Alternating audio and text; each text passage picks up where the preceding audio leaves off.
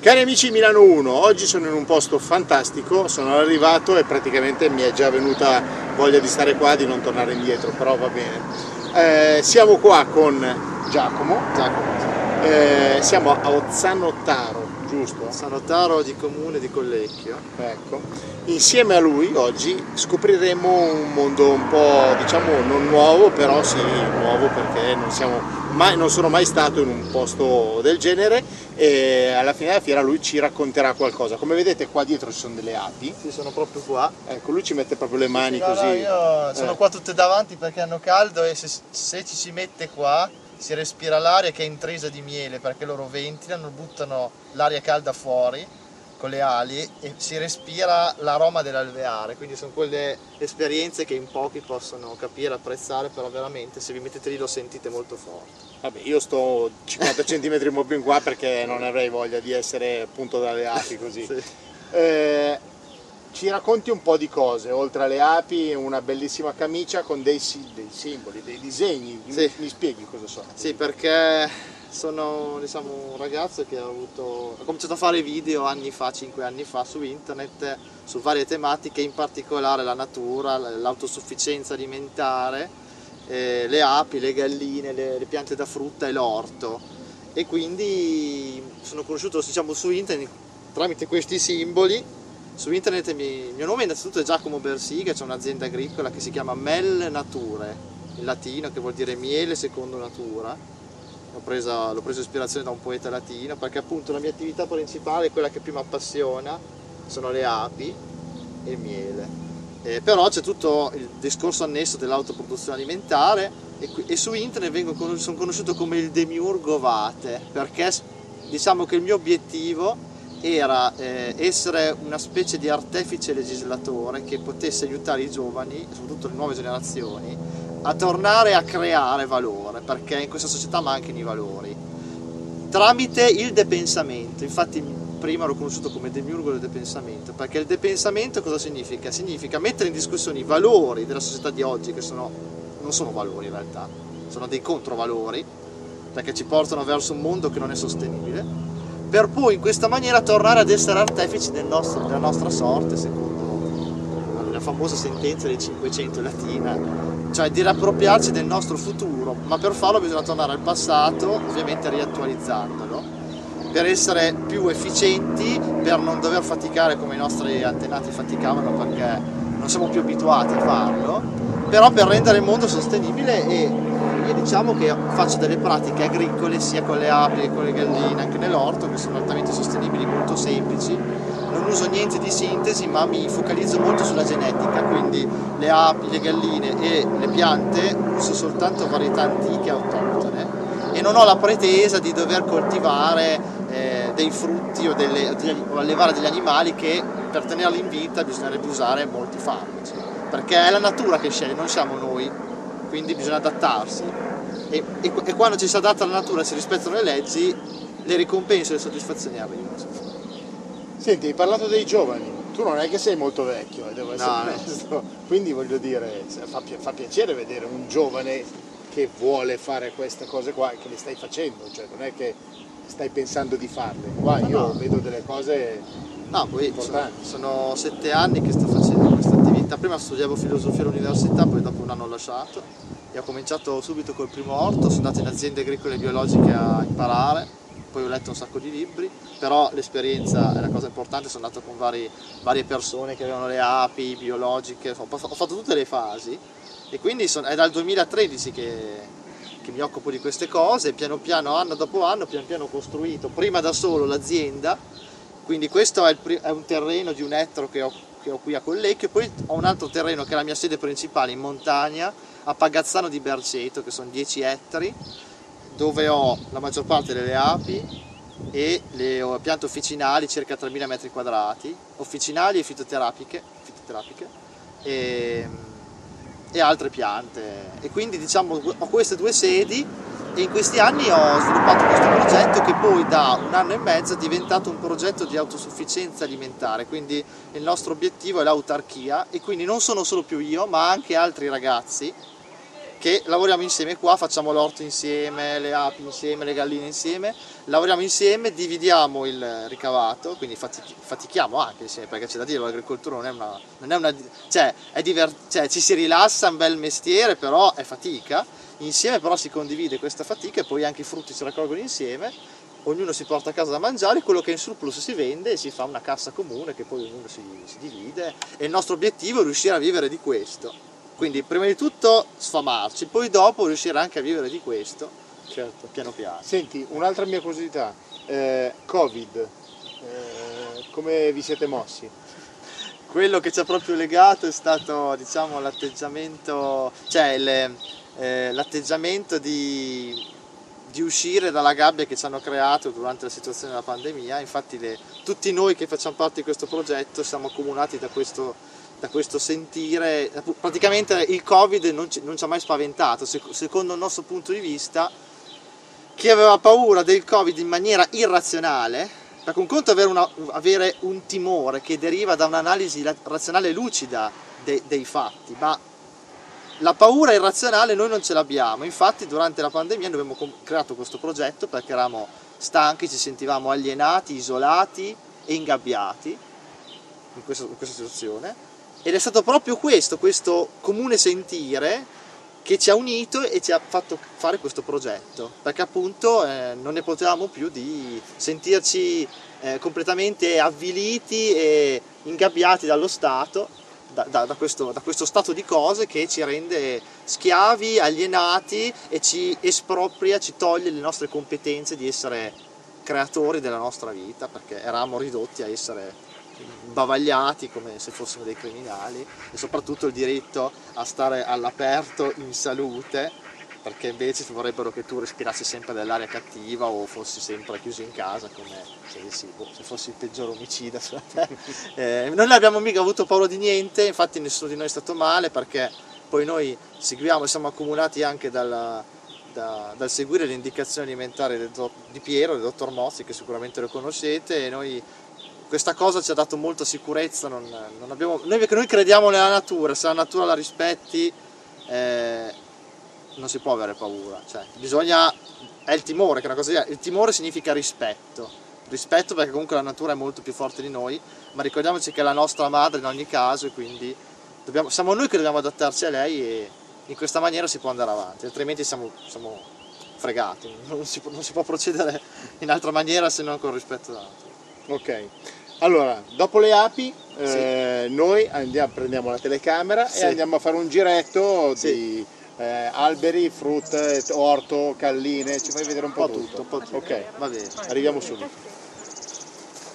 E adesso siamo nella zona pollaio, diciamo, dove ci sono le galline livornesi. Allora, tu ci fai vedere qualcosa. Io mi sposto, vado là dietro la telecamera e tu lavori un attimino qua con le galline. Sì, sì, sì. No, allora io qua ho adesso per ora tre pollai, però fino ne avremo fino a 5 perché diciamo che il numero massimo che si può avere per avere una produzione eh, amatoriale senza essere soffocati dalla burocrazia sono 50 galline. Adesso ne circa una trentina, sono tutte, livorne- eh, tutte razza livorno bianca, abbiamo tre galli, tutto il resto sono gallino vaiole di varie età, così sono tutte scalate in maniera tale che la produzione di uova è scalata e anche quella di carne, perché poi le uccidiamo e ce le mangiamo anche. Non, non bisogna dire le cose come stanno perché l'autoproduzione è anche questa. E questi qua sono dei pollai abbastanza moderni, molto comodi, che consiglio a tutti. E appunto che io ci ho fatto l'impianto dell'acqua a livello in modo tale che hanno sempre l'acqua fresca e il cibo. Ci do solo da mangiare eh, cibo biologico, quindi soia, eh, piselli, un po' di frumento e gran turco, tutto biologico. Il gallo appunto che fa rumore. E, e qui c'è la porticina dove sono le uova, ce n'è due. E ogni mattina io devo sempre prendere ovviamente. Ci sono di varie età, questo qua è più piccolino, questo è un po' più grande perché in base all'età della gallina ha dimensione diversa probabilmente ce n'è anche uno qua aspettate che se sparisco un attimo. Ce ne sono altre due qui. Quindi adesso sono circa le 11 ne hanno già fatte 5, andare a sera ne faranno più o meno una ventina perché non tutte sono ancora pronte da uova. E questa è diciamo la colazione perfetta la colazione perfetta soprattutto l'uovo della gallina livornese è molto più nutriente e molto più ricercato quindi anche eh, nei ristoranti è spesso richiesto quindi diciamo che se uno volesse avere delle uova di qualità le consiglio ecco. sono un po' selvatiche però sono ovagliole proprio di razza autoctona italiana e per me sono le migliori che ci possono essere, mi sono sempre trovato bene. È arrivato il gallo, eh? Ah, qua c'è il gallo che si chiama Achille, lui, che è il più vecchiotto, questo ha due anni, che è bellissimo, guardate che cresta, che coda. E poi ce n'è un altro in giro che è un po' più giovane, ancora un galletto, lui si chiama Ettore. eh, prima c'aveva Ulisse, era l'altro gallo prima, sempre nomi mitologici. Eh, è molto bravo, il gallo livornese ha un'attitudine tranquilla, quindi ci si può tranquillamente andare vicino, non fa assolutamente niente, anzi scappa, eh, vedete, tende a scappare. Quindi. Grande Achille. Grande Achille. allora io porto la telecamera e invece Giacomo è qua che ci spiega un pochettino queste piante, dove siamo, quattro passi. Sì, eh, ok. Nel campo insomma. Sì. Questa è una pianta bellissima che lo scottano, l'albero della nebbia, che è bellissima, sembra proprio soffice, però è velenosa, ma è veramente bella, è una pianta nostra, dei, dei nostri boschi. E qua perché? Cioè cosa, cosa la usi? Solo no, questa è io diciamo che qui il, ho circa 300 piante e di queste 340 sono da frutta antica, il resto sono okay. arbusti o piante autoctone, le ho messe per rimboscare in maniera equilibrata in modo tale che ci sia equilibrio tra le varie componenti perché se uno pianta solo frutta dopo ha dei problemi di parassiti, malattie. Quindi se è un bosco in equilibrio ci sono tutte le specie, l'ecosistema funziona bene. Quindi uh-huh. ci vogliono anche piante che non producono cibo perché hanno comunque la loro funzione. Per esempio le coronille sono delle leguminose ma non producono cibo, però arricchiscono il terreno poi qui non so, qui abbiamo una, una quercia, qui abbiamo un, uh, corniolo che li ha già verdi, piccolini, corniolo, dopo matureranno, diventeranno belli rossi. Questo è un noce, una noce. questo è un pero selvatico, questo è un nocciolo, poi qui abbiamo una bellissima ginestra enorme che le galline ci hanno sempre sotto a dormire, infatti c'è l'altro gallo, ci vanno a dormire sotto, perché c'è ombra. Qui abbiamo una rosa canina, che ha già fatto quelle nuove, salice e qui abbiamo un gelso nero bellissimo pieno di frutti che è piccolino ma ne fa veramente tanti sono sempre buoni. Ho sei gelsi tre neri e tre bianchi sono sempre sono una droga. E la gente non, non li apprezza e boh io non, io non compro mai frutta io la mangio quella che trovo qua quando c'è il momento insomma perché qua la frutta non manca mai que- quelli bianchi sono buonissimi eh? quelli bianchi sono buonissimi perché questi qua sono buoni ma sono un po' troppo dolci secondo me però gusti, con gusti. E qua abbiamo, questo è un, um, come si chiama? È un cotogno. Questa è una pera cotogna, poi là c'è il mio cotogno che sono questi qua, questi qua arancioni. Che poi fa, è bella perché fa questa patina tipo che sembra cotone sotto uh-huh. le foglie. Altra rosa Questa è una pera, sono varie pere. Questa è la pera coscia di donna, è famosa, è un frutto antico, ce n'è un po' su pochino. Qui c'è un melo, c'è 5 varietà di mele. Questa è la mela verdona che ce n'ha tante. Forse un po' troppe dovrò un po' toglierle perché ne fa troppe tutte vicine non cadono da sole quelle? Sì in teoria sì teoria sì infatti vedo che là stanno già cadendo quelle in più. Perché la pianta le, le abbandona. E qua ci sono altre piante. E poi qui c'è il, l'edicriso l'edicriso che è un'officinale buonissima è una specie di rosmarino del sud Italia che si usa anche da mangiare sa un po' di fungo. Molto buono molto, una spezia che si può usare in tutti i piatti. Là in mezzo abbiamo un bel rosmarino. E qui abbiamo l'orto l'orto che faccio insieme agli altri ragazzi del progetto che adesso è un po' incolto perché dobbiamo finire di pulirlo dall'erba ma abbiamo abbiamo lì un bel cardo, abbiamo un sacco di menta e qui abbiamo una bella fila di fagiolini viola. Ecco la menta io la sento. Eh, tutta quella è menta, tutto quel eh, cespuglione. Poi abbiamo le fave, e ceci, abbiamo l'insalata. Ovviamente è recintato, sennò le galline fanno macello. Abbiamo insalata, radicchie, pomodori che adesso sono nell'erba, non si vedono ma sono alti così, sono lì, si vedono un po' poco e, e poi abbiamo lì i carciofi Perciò togliamo le zucchine e le zucche. C'è il rosmarino, che si è seccato un po' in mezzo, ma questo dopo lo poterò. Comunque è bello grosso come rosmarino. E qui abbiamo le nostre sedie che quando finiamo di lavorare ci sediamo qua e ci beviamo una tisana o mangiamo insieme. Qui. Ferro di cavallo. E qui abbiamo una serra che l'abbiamo costruita noi e adesso è aperta e abbiamo questa, tutte patate, sono circa 3 quintali di patate che sono in fiore, che dopo raccoglieremo, le venderemo e dopo d'inverno ci mettiamo il telo e ci mettiamo dentro limoni, tutte quelle piante, l'aloe che soffrono il freddo, cioè qui facciamo una coltivazione di delle piante che da noi morirebbero con l'inverno. E là c'è la nostra serretta artigianale che la usavamo prima per i semenzai per poi trapiantare nell'orto.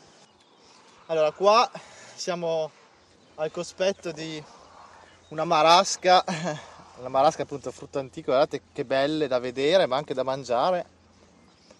Certo non sono le ciliegie ma il vantaggio che gli uccelli non le toccano, a differenza delle ciliegie che appena maturano gli uccelli se le mangiano in 448, queste qua le beccano appena, però poi essendo aspra la lasciano lì e quindi ce la mangiamo noi. Tra l'altro fa molto meglio del ciliegio perché ha una dose di fruttosio decisamente più bassa e ha più sali minerali. Diciamo quindi che è l'antenato preistorico antico del, del ciliegio. Niente, allora come avete capito io sono... Cioè io quello che consiglio è di dedicarvi alla riscoperta delle varietà delle cultivare autoctone antiche in base alla zona dove siete. In base a dove siete dovete assolutamente informarvi per capire che tipo di frutta o di animali ci stanno meglio, perché così avete la massima resa col minimo sforzo, perché la natura ricordatevi che ha un principio di, di economicità assolutamente indissolubile, cioè lei riduce al minimo lo sforzo. E detto questo, volevo un attimo descrivervi un secondo la situazione delle api, perché so che sta a cuore a molti.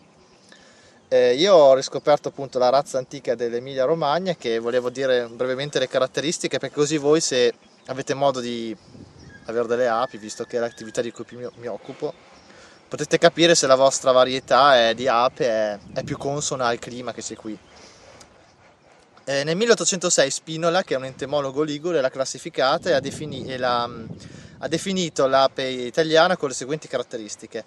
La regina deve, essere, eh, deve avere un colore rosso ferrugineo, rosso cuoio, rosso ferrugineo. Quindi se voi avete le api o avete modo di vederle anche nei documentari, guardate sempre che sia di quel colore lì, perché se vedete una regina che è gialla, non è una regina italiana. Se non ci credete andate pure a vedervi il manuale di classificazione del 1806 di Spinola, che lo trovate, è in latino, ma lui lo scrive così.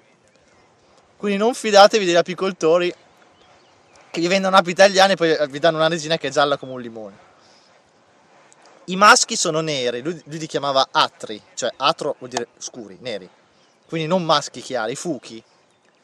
E poi hanno il telaio, deve avere, ogni telaietto di cera deve avere sempre una dose di miele, perché se voi le vostre api fanno covata da legno a legno, cioè su tutto il telaio covata non sono api di razza antica, sono degli ibridi, sono degli incroci.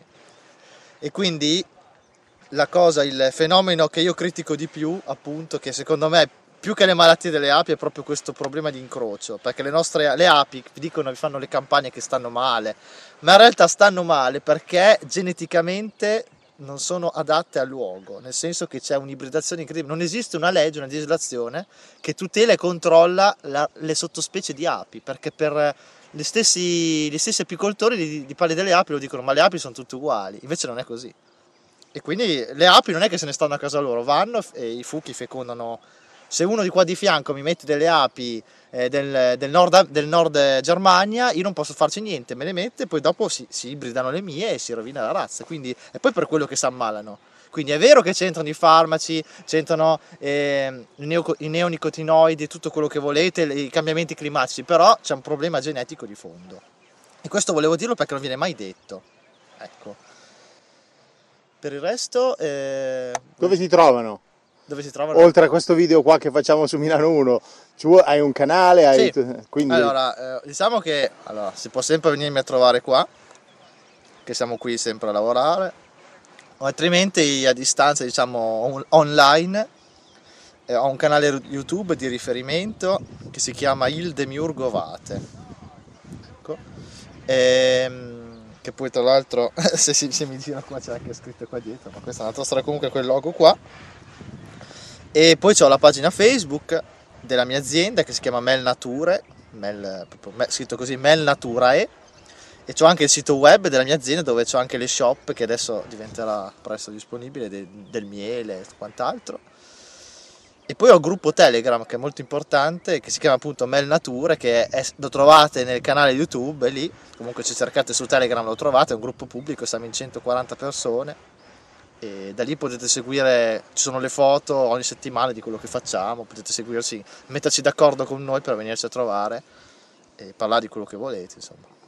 Ok, io ti ringrazio per questo bel giretto che abbiamo fatto qua da, da te, tu continui a mangiare amarene, va bene dai.